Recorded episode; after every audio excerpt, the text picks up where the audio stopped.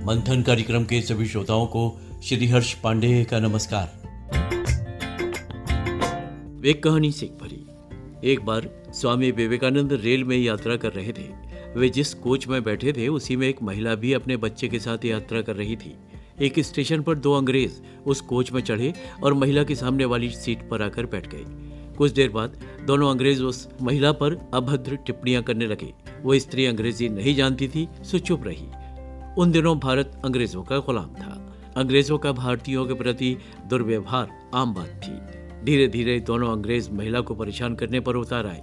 वे कभी उसके बच्चे का कान उमट देते, कभी उसके गाल पर चिकोटी ले लेते। परेशान होकर उसने अगला स्टेशन आने पर दूसरे कोच में बैठे पुलिस के भारतीय सिपाही से शिकायत की। शिकायत पर सिपाही उस कोच में आया, पर अंग्रेज़ों को देखकर बिना कुछ कहे ही वापस चला गया।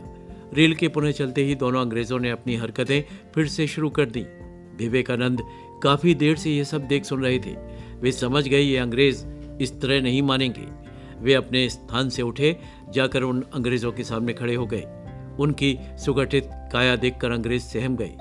पहले तो विवेकानंद ने उन दोनों की आँखों में घूर कर देखा, फिर अपने दाएँ हाथ के कुर्ती की आस्तीन ऊपर चढ़ा ली और हाथ मोड़कर उन्हें अपने बाजुओं की सडौल कसी हुई मांसपेशियाँ दिखाई। विवेकानंद के रवैये से दोनों अंग्रेज़ अफसर डर गए और अगले स्टेशन पर दूसरे कोच में जाकर बैठ गए। बाद में विवेकानंद ने अपने एक प्रवचन में यही घटना सुनाते हुए कहा, जुल्म को जितना सहेंगे, वो उतना ही मज़बूत होगा। अत्याचार के खिलाफ तुरंत ही पुरजोर तरीके से आवाज़ उठाई जानी चाहिए। अब एक निधि वाक्य, खलील जिब्रान का कथन है। सफल होने के लिए हमें विफलता का भी सम्मान करना चाहिए।